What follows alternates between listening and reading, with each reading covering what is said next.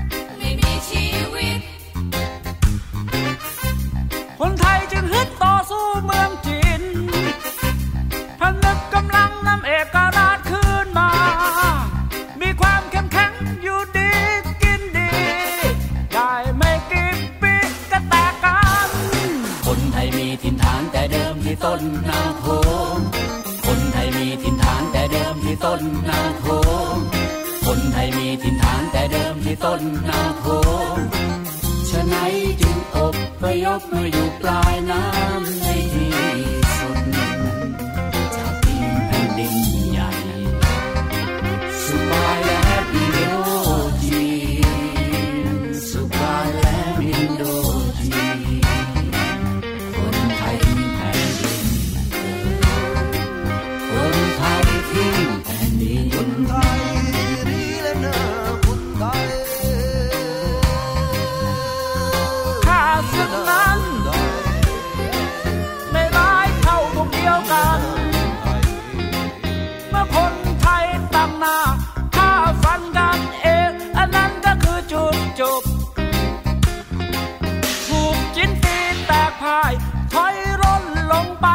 บายล้ำของแผ่นดิน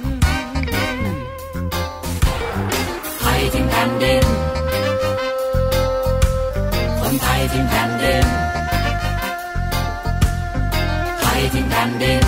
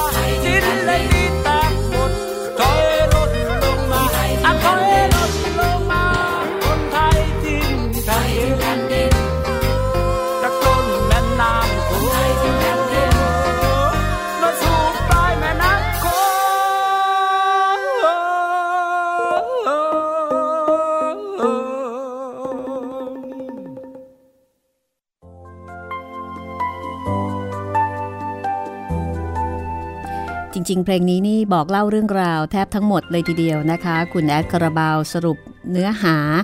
จากหนังสือคนไทยทิ้งแผ่นดินได้อย่างชัดเจนทีเดียวค่ะ เป็นเพลงที่ให้ทั้งความไพเราะ แล้วก็ให้ทั้งความรู้ด้วยนะคะ คนไทยทิ้งแผ่นดินค่ะ นี่เป็นเพลงประกอบภาพยนตร์เรื่องคนไทยทิ้งแผ่นดินที่กันตนาได้สร้างขึ้น แล้วก็ออกฉายเมื่อปี 2553 นานๆนะคะ จะมีภาพยนตร์ไทยในแนวนี้ แต่ก็น่าเสียดายที่ไม่ประสบความสำเร็จในเรื่องรายได้เท่าที่ควร รายการห้องสมุดหลังใหม่นำมาเล่าให้คุณได้ฟังเป็นตอนๆค่ะ ค่อยๆฟัง ค่อยๆละเลียด ทั้งคนที่อ่านหนังสือได้ แล้วก็คนที่ขี้เกียจอ่านหรืออาจจะมีปัญหาการอ่าน ใช้บริการจากห้องสมุดหลังใหม่ได้นะคะ แล้วก็วันนี้คนไทยทิ้งแผ่นดิน ผลงานที่ได้รับรางวัลวรรณกรรมแต่งดีจากมูลนิธิจอห์นเอฟเคนเนดีประเทศไทย เมื่อปี 2516 ของสัญญาผลประสิทธิ์ดำเนินมาถึงตอนที่ 16 แล้วค่ะ เรื่องนี้ต้องฟังอย่างละเอียดตัวละครเยอะ ค่อยๆฟัง สนุก ได้ความรู้ และได้ความเข้าใจเข้าใจตัวเอง เพราะเราคือคนไทยนะคะ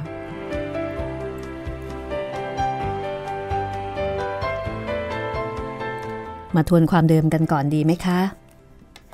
ความเดิมตอนที่แล้ว ฝ่ายจินพยายามที่จะแสดงแสนยานุภาพขู่กุมภาวาและธงผา ทั้งเรื่องของกำลังทหารแล้วก็เรื่องของความมั่งคั่ง แต่ก็ไม่ทำให้กุมภาวากับธงผาหวันไหวหวาดกลัวแต่อย่างใด กุมภาวาแสดงท่าทีไม่ยอมจำนวนต่อฝ่ายจินอย่างเปิดเผยทำให้ฝ่ายจินไม่พอใจ เมื่อกุมภาวากลับไปยังแคว้นลือแล้ว ฝ่ายจินก็แตกความเห็นเป็นสองฝักสองฝ่าย ฝ่ายหนึ่งเห็นว่าควรที่จะยกทัพไปตีแคว้นไทย อีกฝ่ายหนึ่งเห็นตรงกันข้ามว่าไม่ควรจะไปตีแคว้นไทย เพราะว่าได้ไม่คุ้มเสีย คือฝ่ายบู๊ฝ่ายทหารเนี่ยกระเฮี้ยนกระหือรือที่จะไป แต่ฝ่ายบุญอย่างเช่นฝ่ายตุลาการ ไม่เห็นด้วย ตุลาการและโหนไม่เห็นด้วย เหลือเพชรกุย ซึ่งเป็นจองหวนหมัดหมาดเมื่อกษัตริย์จิ้นอ๋องถาม เพชรกุยก็บอกว่าเขาก็ไม่เห็นด้วยเช่นกันที่จะไปตีแคว้นไทย กษัตริย์จิ้นอ๋องก็เลยถามความเห็นของจองหวนหมัดหมาดผู้นี้ ว่ามีเหตุผลอะไรทำไมถึงคิดว่าไม่สมควรจะไปตีแคว้นไทยลองมาฟังความเห็นของจองหวนผู้นี้กันบ้าง ตอนนี้สนุกดีนะคะ เพราะว่าทำให้เราได้ฟัง ความเห็นเหตุผลระบบตรรกกะวิธีคิดของฝ่ายต่างๆ น่าสนใจทีเดียวนะคะ ลองไปฟังความเห็นของเพ็กกุยด้วยกันว่าทำไมฝ่ายจีนจึงไม่สมควรจะไปตีฝ่ายไทย คนไทยทิ้งแผ่นดินตอนที่ 16 ค่ะ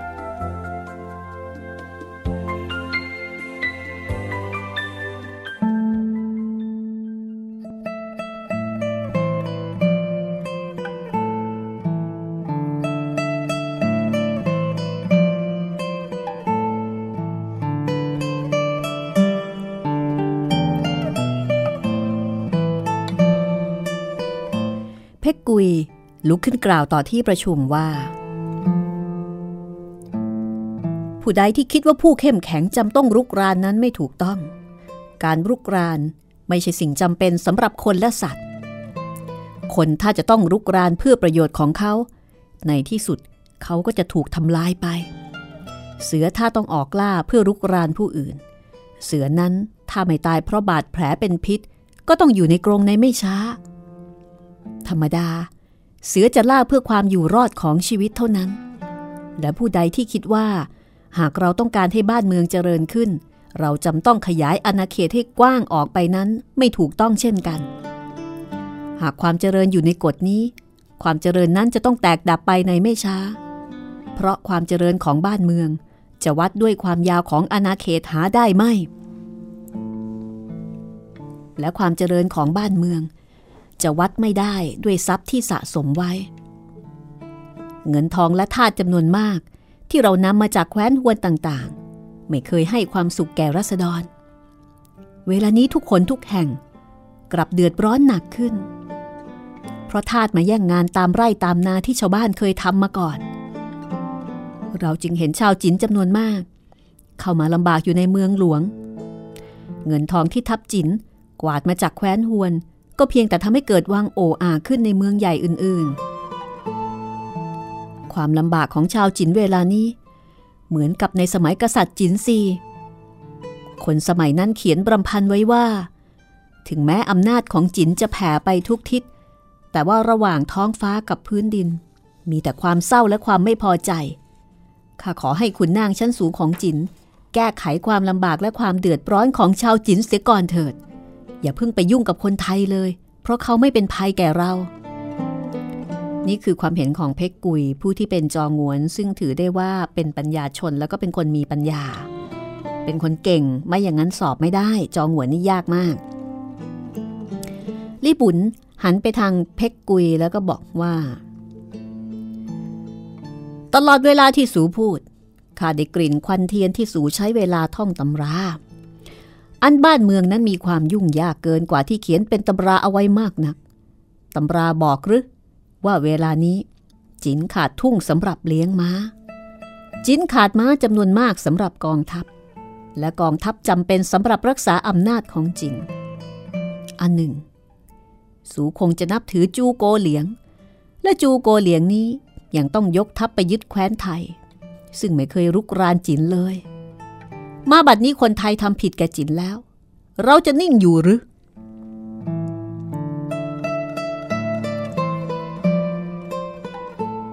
เหตุใดข้าจึงกล่าวว่าคนไทยทำผิดแก่จินแล้ว สูจงรู้ว่า ดินแดนไทยนั้นเป็นดินแดนเถื่อน พืชพันไม้และสิ่งมีชีวิต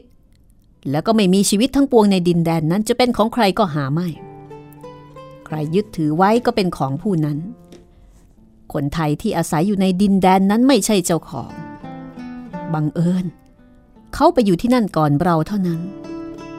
และบัดนี้ คนไทยบังอาจขับลิตงเจียออกมาจากดินแดนนั้น เราจะนิ่งเฉยอยู่หรือ สูจะไม่ถือคนไทยเป็นคนเถื่อนหรือ เขาไม่มีตำราสำหรับเรียน เป็นขุนนาง เหมือนกับที่สูมี เขาไม่มีกฎหมายเขียนไว้ให้ทุกคนได้รู้ว่าจะต้องทำอย่างไรจึงเป็นความผิด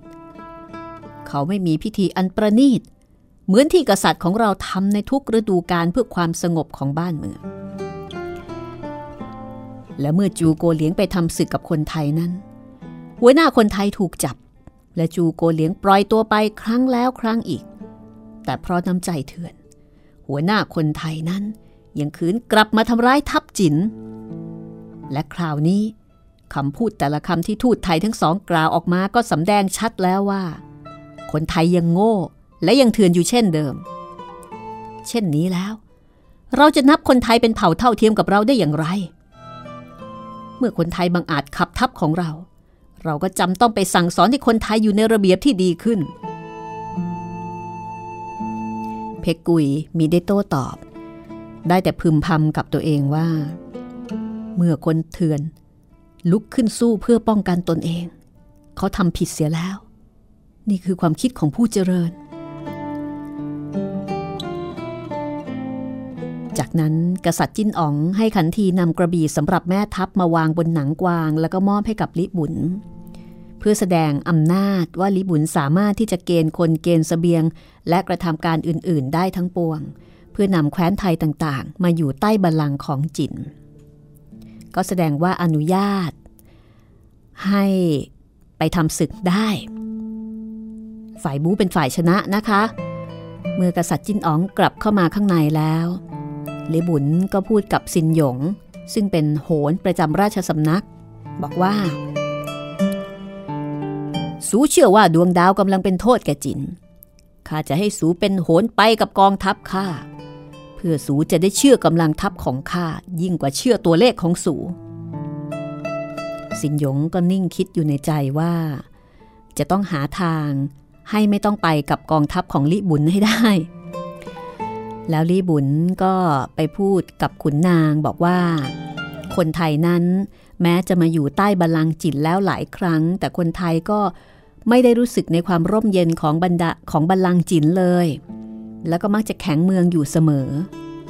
คนไทยพอใจที่จะอยู่อย่างอิสระเยี่ยงสัตว์ป่า จนเกินกว่าที่จะสั่งสอนได้ แล้วก็ในครั้งหลังนี้หลีตงเจียน้องชายของเขาก็ได้รับความอับประยศจากคนไทยเหลือเกิน ยิ่งเมื่อเจอทุมภาวากับธงผาซึ่งเป็นทูตไทยมาที่นี่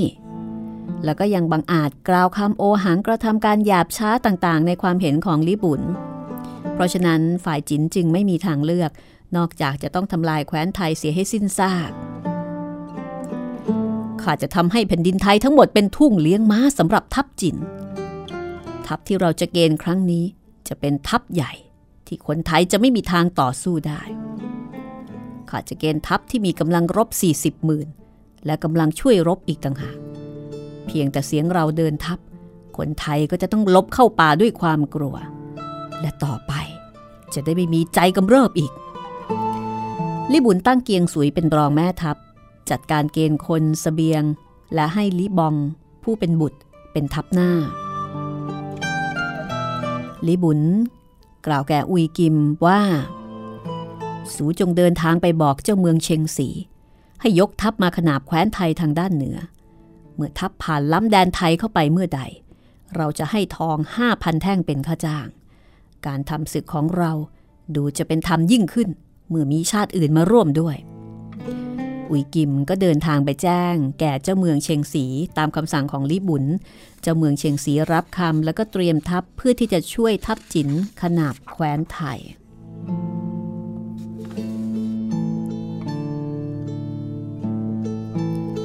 ครั้นถึงวันที่ลิบุญจะเคลื่อนทัพ ชาวโลยางก็ออกมาเรียงรายตลอดทางที่ทัพจะเคลื่อนผ่าน เมื่อได้เวลาทำพิธีเคลื่อนทัพ สินหยงผู้เป็นโหน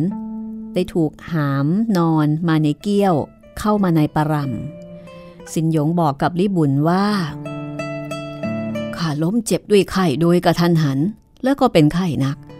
ยืนทำพิธีไม่ได้ ขอให้คนอื่นทำแทนข้าเถิด และให้ไปในกองทัพแทนข้าข้าเสียดายยิ่งนัก ที่พลาดโอกาสไม่ได้ไปในกองทัพครั้งนี้ ลิบุญจำต้องยอม แล้วก็ถามซินหยงว่าเมื่อไม่ได้ไปเห็นด้วยตา ว่ากองทัพของตนจะทำกับคนไทยอย่างไร ซินหยงจะพูดได้หรือไม่ ว่าจะมีอะไรเกิดขึ้น ซินหยงบอกว่า ในการยกทัพไปครั้งนี้ลิบุญจะทำการที่โด่งดังยิ่งกว่าครั้งจูโกเหลียง และลิบุญจะได้บางอย่างจากคนไทยซึ่งจินคนอื่น ไม่เคยได้ ลิบุญมีความยินดีในคำทำนายของซินหยง แล้วก็มอบหมายให้เมงสือเป็นโหนประจำกองทัพแทนซินหยง เมื่อเสร็จพิธีแล้วลิบุญก็เคลื่อนทัพไป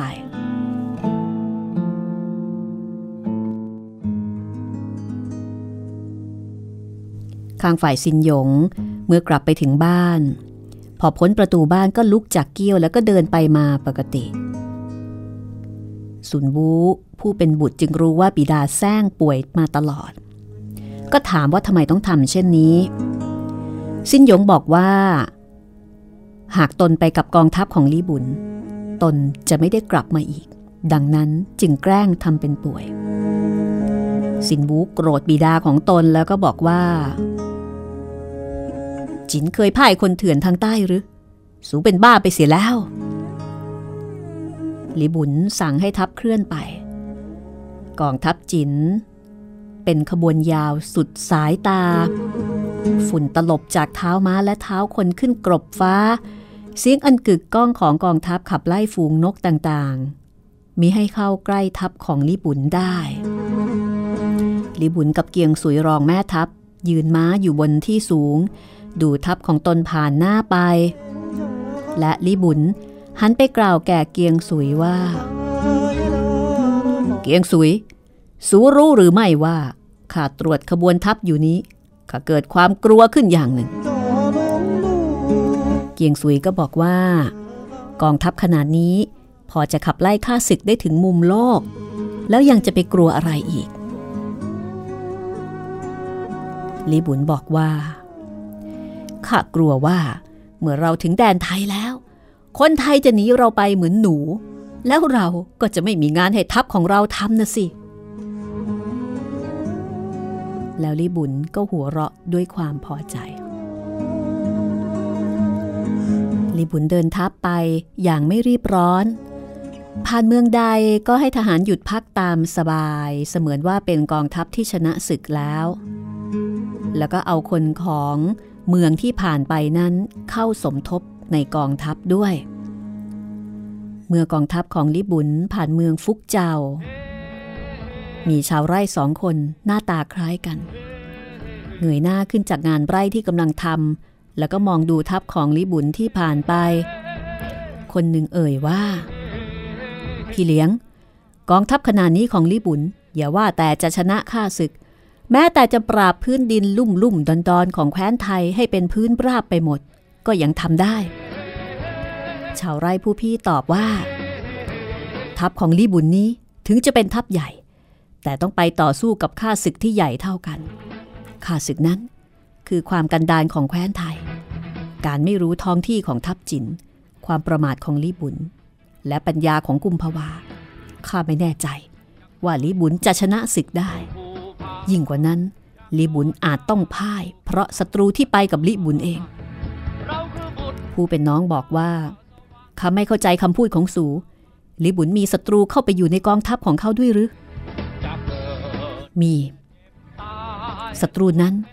คือความทนงของลิบุนเอง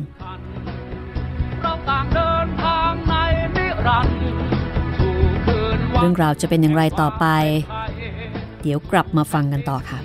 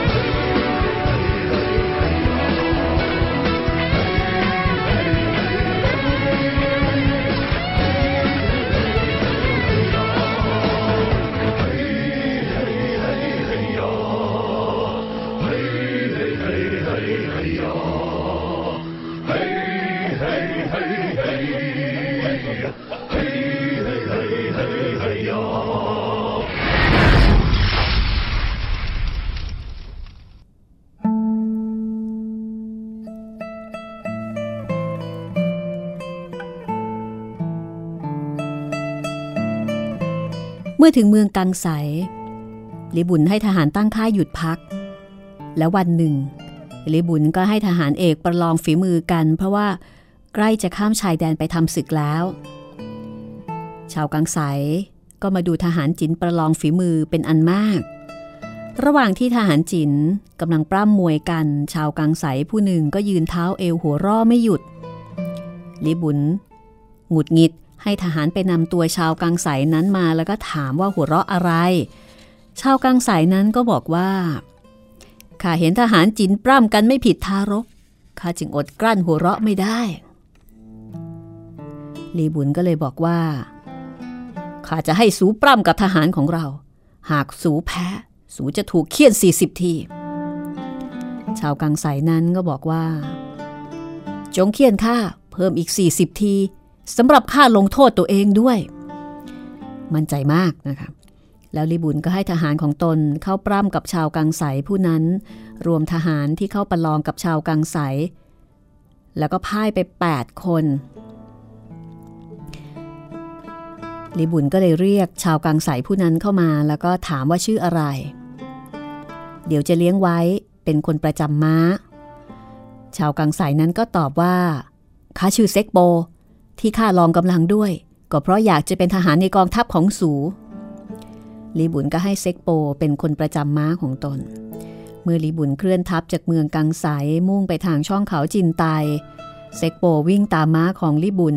ลีบุญเหยาะม้าไป 500 เส้นก็ให้หยุดพักแล้วก็ถามเซ็กโปว่า สูยังมีกำลังปล้ำกับทหารของข้าหรือไม่ เซ็กโปบอกว่าจะให้ลองก็ได้ เพราะว่าตนยังไม่เหนื่อย ลีบุญก็เรียกทหารมาเจ็ดคน ให้เรียงตัวกันปล้ำกับเซ็กโป แต่ก็แพ้เซ็กโปไปทุกคน ลีบุญพอใจมาก กล่าวแก่เซ็กโปว่า สูไม่ต้องเป็นคนประจำม้าของข้าอีกต่อไปแล้วข้าตั้งให้สูเป็นนายกองแล้ว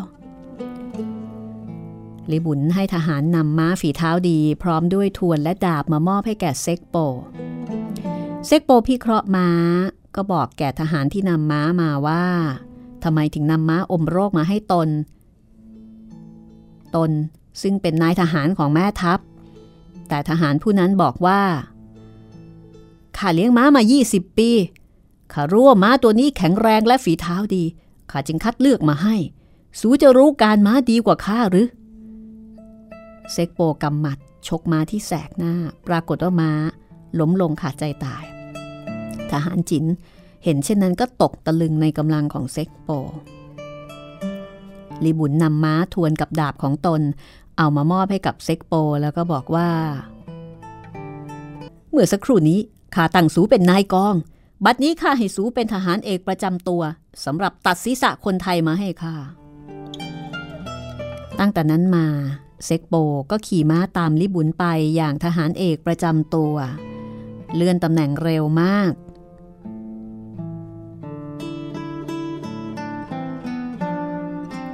หกวันต่อมาลิบุญนำทัพมาถึงเมืองซุยเยน ซึ่งเป็นเมืองชายแดน ระหว่างแคว้นไทยกับแคว้นจินในขณะที่ลิบุญยืนอยู่บนลูกเนิน แล้วก็ดูกองทัพของตนด้วยความพึงพอใจ เกียงสวยรองแม่ทัพก็เข้ามาหาแล้วก็บอกว่าบัดนี้ ทูตของเมืองเชงสีมายังค่ายของของฝ่ายจินแล้ว แล้วก็แจ้งว่าเจ้าเมืองเชียงสีนำทัพผ่านชายแดนไทยเข้าไปแล้ว จึงส่งคนมารับทองห้าพันแท่งตามที่ตกลงกันไว้ ลิบุญหัวเราะแล้วก็กล่าวแก่เกียงสวยว่า ที่ข้าให้อุยกิมไปว่าจ้างเจ้าเมืองเชงสีมาช่วยรบนั้น เป็นเพียงอุบายที่จะให้แคว้นเชงสีผิดใจกับแคว้นไทย และเมื่อเจ้าเมืองเชงสี ยกทัพผ่านแดนไทยเข้ามาแล้วข้าก็ไม่จำต้องจ่ายทองให้ สูจงไปบอกคนของเจ้าเมืองว่า ทองห้าพันแท่งที่ข้าจะแบ่งให้นั้น เวลานี้ยังอยู่ในแคว้นไทย เกียงสุยก็ให้คนไปบอกแก่คนเชงสีตามคำสั่งของลิบุญ คนเชงสีเห็นว่าเจ้าเมืองของตนถูกหลอก ก็ขับม้าออกจากค่ายทหารของจินพร้อมกับสาบแช่งลิบุญ เมื่อไปถึงเจ้าเมืองของตนก็แจ้งเรื่องให้ทราบ เจ้าเมืองเชงสีเมื่อไม่มีทองจ้าง ก็ยกทัพกลับไป ระหว่างทาง ถูกทหารของตนฆ่าตาย เพราะผิดคำพูดต่อทหารที่จ้างมา ส่วนลิบุญนั้น เดินทับมุ่งตรงไปทางช่องเขาจินไต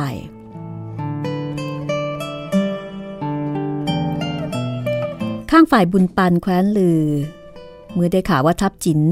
ยกทัพมาทางช่องเขาจินไตก็ส่งม้าเร็วไปแจ้งแก่แคว้นไทยต่างๆ ให้ส่งทัพมาช่วย สีเมฆเจ้าเมืองเมงคำสินและสีเผาแห่งแคว้นขานุกุชินแห่งแคว้นยูโร และลำพูนเจ้าเมืองเชียงแสต่างกระดม ชาวเมืองแล้วก็เดินทางมายังแคว้นลือ ส่วนขุนศิลเมื่อได้ข่าวจากนักการของแคว้นลือว่าแคว้นจินยกทัพมาเช่นนั้น ก็สั่งขุนสายผู้เป็นน้อง ให้เตรียมทัพเพื่อยกไปรวมกับทัพไทยจากลือ แต่ว่าขุนสาย ซึ่งขุนศิลยกขึ้นให้เป็นเจ้าเมืองเสมอด้วยกับตนนั้น ขุนสายมีความไม่พอใจในตัวพี่ชาย ไม่ว่าขุนสายจะไปที่ใดก็จะได้ยินแต่ชาวเมืองยกย่องพี่ชายของตน เสมือนว่าชาวเมืองไม่ได้รู้จักตนเลย และตั้งแต่ขุนสายได้คำอ้ายมาเป็นที่ปรึกษา ก็ถูกคำอ้ายยุยง ให้ขุนสายนั้นทนงตัวว่ามีความสามารถไม่น้อยไปกว่าพี่ชาย เมื่อขุนสายได้รับคำสั่ง ให้เตรียมทัพไปช่วยแคว้นเรือรบกับทัพจิน ขุนสายก็กล่าวแก่พี่ชายว่า แคว้นลือนั้นมีการปกครองไม่เหมือนแคว้นเรา ราษฎรของลือเลือกราษฎรด้วยกันเป็นเจ้าเมือง แต่ในเมืองเราบุตรของเจ้าเมืองจะสืบตำแหน่งแทนผู้เป็นบิดาต่อเนื่องกันไป เมื่อการปกครองแตกต่างกันดังนี้ เราหาควรใกล้ชิดกับเมืองลือนัก เพราะว่าจะทำให้ราษฎรของเรามีใจกระด้างกระเดื่อง และจะเกิดการกำเริบตามราษฎรเมืองลือไปด้วย อันหนึ่งเล่า ทัพจินที่ยกมาครั้งนี้จะมากน้อยเพียงใดก็ยังไม่รู้ หากเราไปช่วยผู้แพ้ภัยก็จะมีแก่เราข้าคิดว่าสูควรจะรออยู่ก่อน เมื่อเห็นว่าฝ่ายใดเหนือกว่า เราจึงเข้าช่วยฝ่ายนั้น แต่ขุนศิลกล่าวว่า สูจะคอยให้โจรฆ่าเพื่อนบ้านของเราให้หมดเสียก่อน จึงจะจับอาวุธขึ้นต่อสู้อย่างนั้นหรือ หากเราจะไม่ช่วยไทยลืออย่างคนไทยเพื่อนบ้าน เราก็จะต้องช่วยเพื่อแคว้นของเราเอง เพราะว่าเมื่อทัพจินได้แคว้นลือแล้ว เราจะรอดจากอำนาจทัพจินอย่างนั้นหรือไง ส่วนที่สูเป็นห่วงว่า เรากับลือมีการปกครองไม่เหมือนกัน การปกครองแบบของแคว้นลือจะมาทำลายอำนาจของเรานั้น ตราบใดที่เราปกครองราษฎรเพื่อความผาสุกของราษฎร จะมีใครเล่ารังเกียจการปกครองของเรา นอกจากคนที่ปรารถนาในอำนาจ และแม้ข้าจะมีอำนาจเด็ดขาดข้าก็ไม่คิดว่าการสืบตำแหน่งเจ้าเมืองตามลำดับญาติจะเป็นการสมควร บุตรของหมออาจรักษาไข้ไม่เป็นฉันใด บุตรของเจ้าเมืองก็อาจปกครองไม่เป็นฉันนั้นข้าจึงไม่ห่วง ว่าอำนาจการปกครองจะอยู่ที่รัษฎร หรืออยู่ที่เจ้าคำตันบุตรของข้า ขุนสายเกรงอำนาจขุนศิลก็ไปเตรียมทหารตามคำสั่ง พอได้เลิกขุนศิลก็นำทัพออกจากเมืองไต่ โดยมีขุนสายเป็นประหลัดทัพคำอ้ายติดตามไปกับขุนสายด้วย และขุนศิลก็ให้เท้าคำปูนผู้เป็นพี่เขยรักษาเมือง ขุนสายนั้นหวาดกลัวอยู่เสมอว่าจะพ่ายแพ้แก่ทัพจิน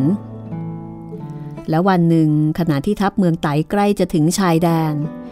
ขุนศิลขี่ม้าไปข้างหน้า โดยมีขุนสายคำอ้ายขี่ม้าตามไปห่างๆกองทัพไตเดินผ่านทุ่งหญ้ากว้าง และข้างหน้ามีพุ่มไม้อยู่สองพุ่ม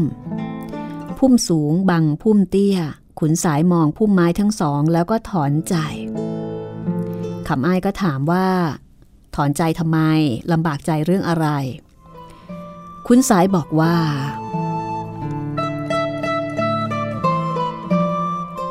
พุ่มไม้เล็กนั้น เตือนให้ข้านึกถึงความอาภัพของตนเอง สูจงดูเถิด ไม้พุ่มเล็กนั้นในการข้างหน้าอาจจะแผ่กิ่งก้านงามกว่าพุ่มใหญ่ได้ แต่เมื่อถูกพุ่มใหญ่บังซะแล้ว พุ่มเล็กจะใหญ่โตขึ้นได้อย่างไรกันคำอ้ายไม่พูดอะไรเลย แต่ว่า เมื่อม้าของคนทั้งสอง มาถึงพุ่มไม้ทั้งสองคำอ้ายก็ชักดาบออกแล้วก็ฟันพุ่มใหญ่ล้มลง เมื่อพุ่มใหญ่แย่งดินแย่งแดดจากพุ่มเล็ก สูก็ต้องตัดพุ่มใหญ่ซะ ตั้งแต่นั้นเป็นต้นมา ขุนสายก็คิดที่จะกำจัดขุนศิล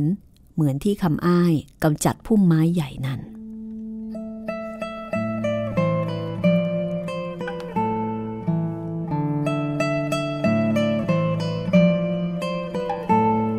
ระหว่างเดินทัพ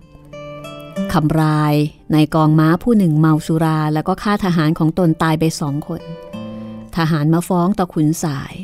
แต่บังเอิญว่าคำรายเป็นคนสนิทของขุนสาย ขุนสายจึงไม่เอาโทษ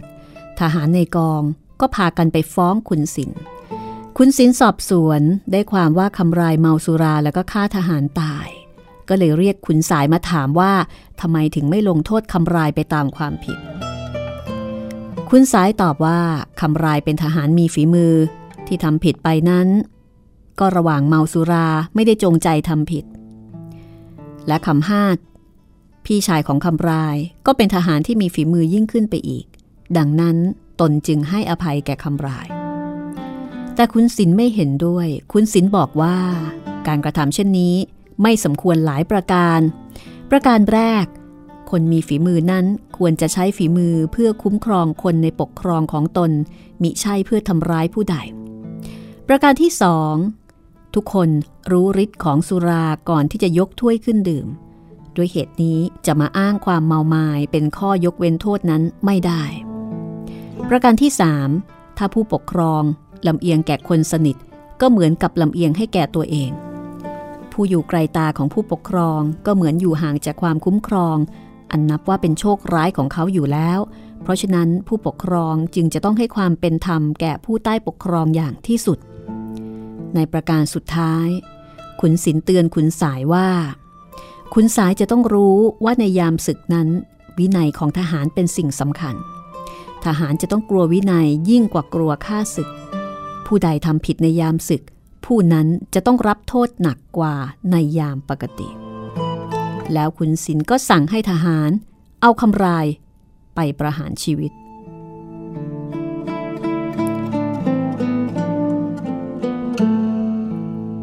การตัดสินของขุนศิลนนั้นทำให้กำฮาด พี่ชายของคำรายไม่พอใจขุนศิลยิ่งนัก ขุนสายสังเกตเห็นกิริยาของกำฮาด เย็นวันหนึ่งก็เรียกกำฮาดมากินอาหารพร้อมด้วยกับพร้อมกับคำอ้ายที่ปรึกษาที่ชอบยุยง ขุนสาย ก็กล่าวกับกำฮาดว่า ข้าเสียใจนักที่ช่วยน้องสูไม่ได้ ข้าไม่คิดว่าพี่ชายของข้าจะโหดร้ายถึงเพียงนี้ ข้ารู้ว่าสูเสียใจ และอดสูต่อทหารทั้งปวง สูเป็นทหารรักษาชีวิตของขุนศิลเสียเปล่า ขุนศิลจะเห็นแก่สูบ้างก็หาไม่ ข้าจึงชวนมาสนทนากัน เผื่อสูจะคลายความเสียใจลงได้บ้าง กำฮาดน้ำตาริน บอกว่า อดสูใจยิ่งนักที่ขุนศิลไม่เห็นแก่ตนเลย เสมือนไม่ต้องการตนเอาไว้ในกองทัพ แล้วก็คิดที่จะลาขุนศิลกลับไปที่บ้านเดิม น้อยใจคำอ้ายบอกว่ากำฮาดเอ้ยข้ารู้ว่าในบ้านเดิมที่สูสองพี่น้องเคยอยู่นั้น อาชีพลำบากนัก แผ่นดินแห้งเหมือนหญิงที่ขาดน้ำนมเลี้ยงบุตร สูจะกลับไปหาความลำบากจะควรหรือ อันหนึ่งเล่า สูก็ขึ้นชื่อว่ามีฝีมืออยู่ แต่กำฮาดบอกว่า ข้าไม่อาจจะอยู่ดูหน้าคนที่ฆ่าน้องชายของข้าได้ ขุนศิลไม่เห็นแก่ความพักดีของข้าเลย คนอื่นที่อยู่ไกล กลับดีกว่าข้าซึ่งอยู่ใกล้ ขุนสายก็เลยชวนกำฮาดไว้เป็นพวก และให้บำเหน็จแก่กำฮาดเป็นอันมาก และแล้วคนทั้งสามก็คบคิดกันในการที่จะฆ่าขุนศิล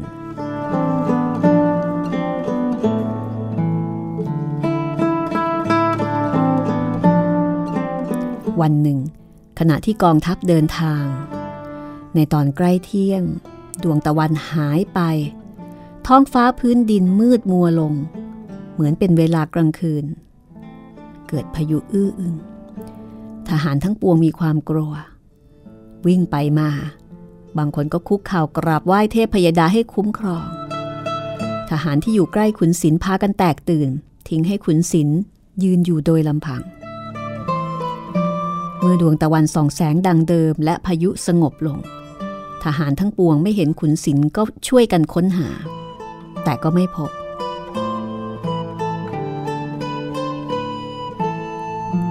ต่างพากันเสียใจ ที่จะละทิ้งเจ้าเมืองของตน บางคนก็ร้องไห้ เดินค้นหาในที่ต่างๆ คุณสายกับคำอ้ายจึงเรียกประชุมทหารทั้งปวง แล้วคำอ้ายก็กล่าวว่า พวกเรามีความผิดกันทุกคน ที่ทิ้งขุนศิลเอาไว้โดยลำพัง แต่เทพพยดาจะทิ้งขุนศิลเหมือนพวกเราก็หาไม่ ขณะที่ชุลมุนกันอยู่นั้น ถึงแม้จะมีเสียงพายุอื้ออึงแต่ข้าและทหารหลายคนได้ยินเสียงมาจากเบื้องบนว่า ขุนศิลลงมาอยู่กับสูนานพอสมควรแล้ว บัดนี้เราจะนำเขากลับไป ข้าเชื่อว่า ที่ขุนศิลหายไป โดยไม่ทิ้งร่องรอยไว้ เป็นด้วยขุนศิลเป็นที่รักของเทพพยดา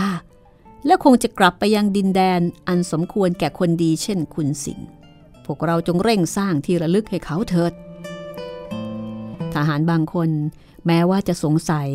ว่าขุนศิลตายด้วยอันตรายแต่ก็ไม่อาจจะหาความจริงได้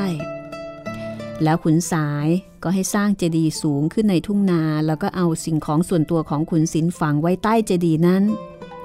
คนที่สงสัยขุนสายอยู่บ้าง เมื่อเห็นขุนสายยกย่องพี่ชายด้วยดีก็คลายสงสัย ส่วนคำอ้ายก็กล่าวแก่ทหารว่า กองทัพไม่ควรจะขาดหัวหน้าแม้เพียงวันเดียว บัดนี้ขุนศิลจากไปแล้วจะต้องเลือกแม่ทัพใหม่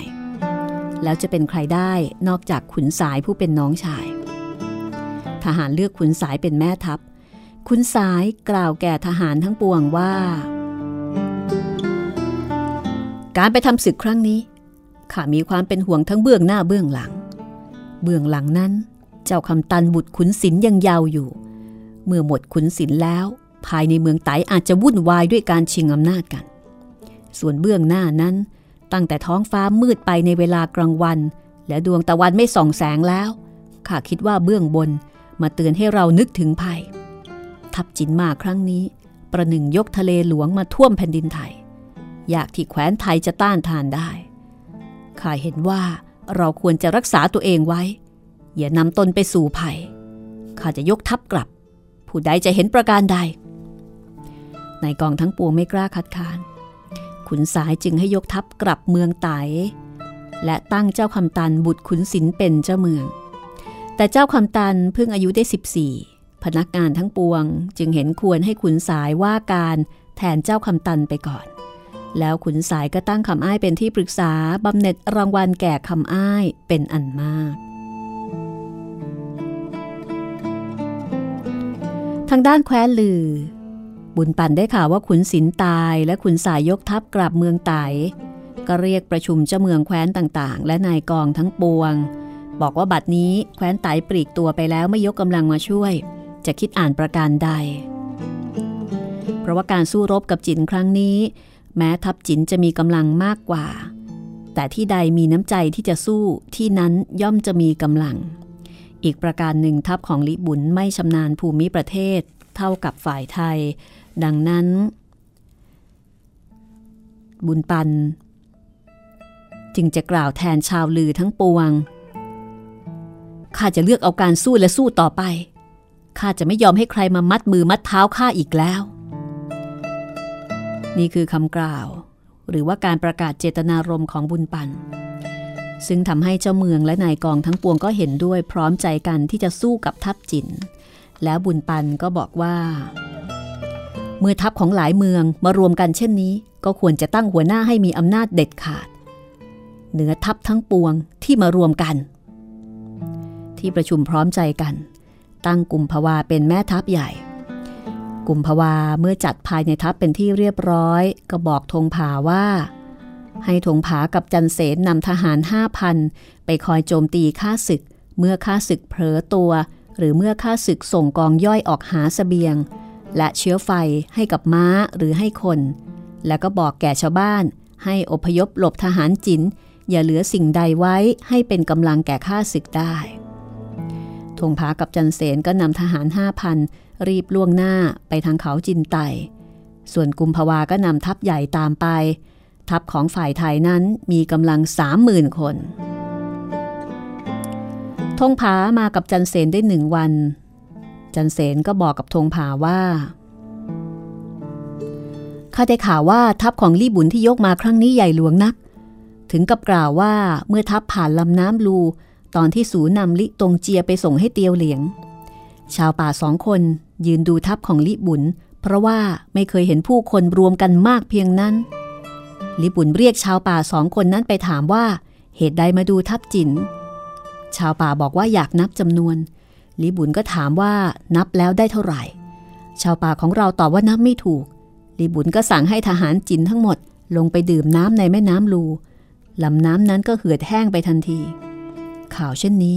ทำให้ข้าอยากจะเห็นทัพจินเสียโดยเร็ว สูจงให้ข้าล่วงหน้าไปก่อน และเมื่อได้เห็นแล้วจะรีบมาแจ้งแก่สู งผาก็ยอมตามนั้น จันเสนจึงควบม้าไปกับพันอิน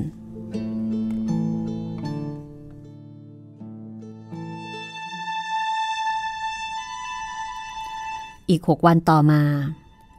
ในตอนเช้า จันเสนได้ยินเสียงไกลมาจากข้างหน้าเหมือนฟ้าดินจะถลม่ม จันเสนก็รู้ทันทีว่านั่นคือเสียงของกองทัพจิน จันเสนกับพันอิน ขึ้นไปบนเชิงเขาริมทางเพื่อที่จะดูทัพจินให้ถนัดตา ในไม่ช้า ทัพใหญ่ก็ผ่านมาเป็นทางยาวเหมือนสายน้ำโขง ทั้งสองดูอยู่นาน ขบวนทัพก็ยังไม่สิ้นสุด พันอินข้าเบื่อดูเสียแล้ว เรากลับกันเถิด แต่ตอนนั้นขบวนรถเทียมม้าของลิบุญผ่านมาพอดี พันอินบอกว่า เดี๋ยวก่อน ขอให้ข้าดูของประหลาดนี้เสียก่อน แล้วทั้งสองก็ดูขบวนของจินต่อไป เมื่อขบวนรถผ่านไป แล้วทั้งสองคนจะขึ้นม้ากลับ ทันใดนั้นทหารจินหมู่หนึ่งก็กรูเข้ามาล้อมไว้ จันเสนกับพันอินชักดาบต่อสู้ แต่ที่นั่นเป็นที่ลาดเขา ในไม่ช้าทั้งสองก็ถูกจับทหารจินนำพันอินกับจันเสนไปยังเทียยก เทียยกนำไปยังลิบุญแล้วก็บอกว่าฮวนสองคนนี้มาสอดแนมในทัพของตน ลิบุญก็ไปกล่าว กล่าวแก่เซ็กโป ซึ่งยืนอยู่เบื้องหลังเซ็กโปซึ่งเป็นทหารประจำตัวตอนนี้ ว่าข้าเคยเห็นสูเอากำปั้นชกม้าตาย บัดนี้ข้าจะมอบหวนสองคนนี้ให้สูลองกำลัง เซ็กโปเดินมาที่จันเสนและพันอิน เมื่อมองคนทั้งสองถี่ทั่วแล้วเซ็กโปก็บอกว่าหวนสองคนนี้มาดูกำลังของฝ่ายจิน ถ้าจะฆ่าเสียทั้งสอง ก็จะไม่มีใครไปแจ้งแก่ทัพไทย ให้รู้ถึงกำลังของทัพจินและของข้า ตัวนายข้าจะฆ่าซะ แล้วปล่อยให้คนติดตามได้กลับไปบอกเล่าแก่ทัพไทย จันเสนขยับจะพูดแต่พันอินตบจันเสนโดยแรง แล้วก็บอกว่า สู้เป็นเพียงบ่าวของข้าอย่าบังอาจพูดก่อนนาย พันอินร่างสูงใหญ่ ส่วนจันเสนนั้นสูงไม่ถึงไหล่ของเซ็กโป เซ็กโปจึงกล่าวว่า บัดนี้เราได้รู้ว่าใครเป็นนาย แล้วเซ็กโปก็เอาสันมือ ตีลงบนคอของพันอิน พันอินล้มลงฟาดพื้นขาดใจตาย จันเสนเห็นเช่นนั้นถึงกับน้ำตาไหล เซกโปก็ตะวาดว่า ลูกหมาหวนกลัวตายถึงกับร้องไห้เจ้าหรือข้าจะปล่อยสูไป จงรีบไปแจ้งกองทัพของสูให้ยอมแพ้เสียโดยเร็ว แต่จันเซนตะวาดเซกโปว่า เอาดาบมาให้ข้าแล้วมาสู้กัน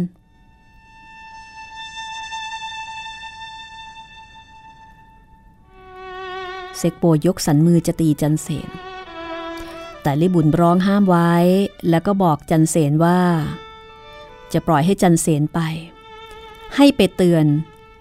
คนไทยว่าอย่าได้คิดสู้กับจิน ซึ่งจันเสนก็คงจะเห็นแล้วว่าเซ็กโปนั้นมีกำลังเพียงใด และทัพของจินยิ่งใหญ่เพียงใด และถ้าจันเสนใช้ปากแสดงความโอหัง กับลิบุญ เหมือนกับที่ใช้กับเซ็กโป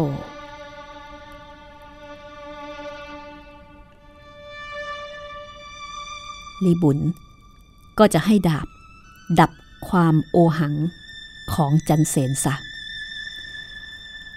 จันเสนมิได้โต้ตอบด้วยคำพูด แต่เมื่อตอนเดินจะพ้นประตู จันเสนกลับพายลมได้ยินไปทั่ว แล้วก็ขึ้นม้าออกไป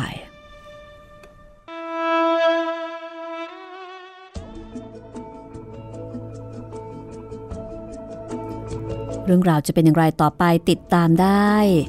ในคนไทยทิ้งแผ่นดิน ตอนหน้า ตอนที่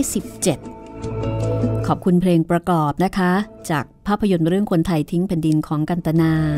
และเพลงเล่าเรื่องจากอัลบั้ม Silk and Bamboo ของคุณฮักกี้ไอเคิลมานนี่คือวิทยุไทย PBS ออนไลน์ ห้องสมุดหลังใหม่ ที่คุณสามารถฟังแล้วก็ดาวน์โหลดได้ทุกเวลา www.thaipbsradio.com ติดต่อกับผู้จัดได้นะคะในเรื่องของเนื้อหา แต่ถ้าเป็นเรื่องของเทคนิคเรื่องของการดาวน์โหลด ก็สามารถที่จะติดต่อพูดคุยได้เลยที่หน้าเว็บแห่งนี้นะคะ ส่วนผู้จัดก็ติดต่อได้ทาง Facebook ค่ะ รัศมีมณีนินนะคะ ค้นหาจาก Google ได้ add เป็นเพื่อนแล้วก็ inbox มาบอกกันด้วยนะคะ วันนี้หมดเวลาแล้วค่ะพบกันใหม่ตอนหน้า สวัสดีค่ะ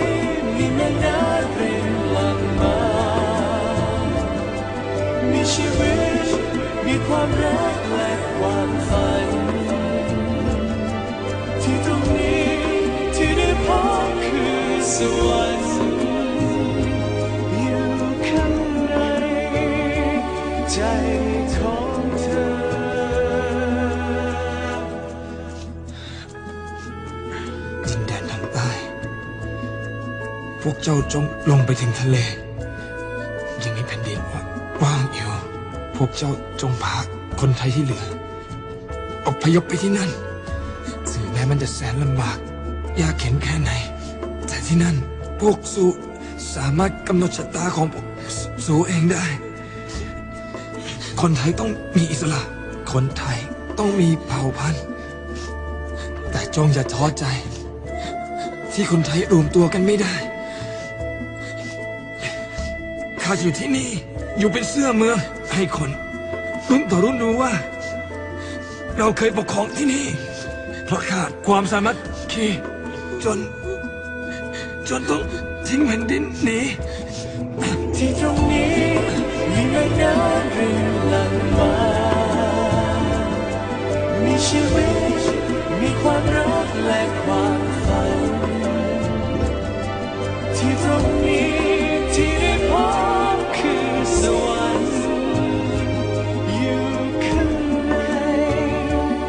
ใ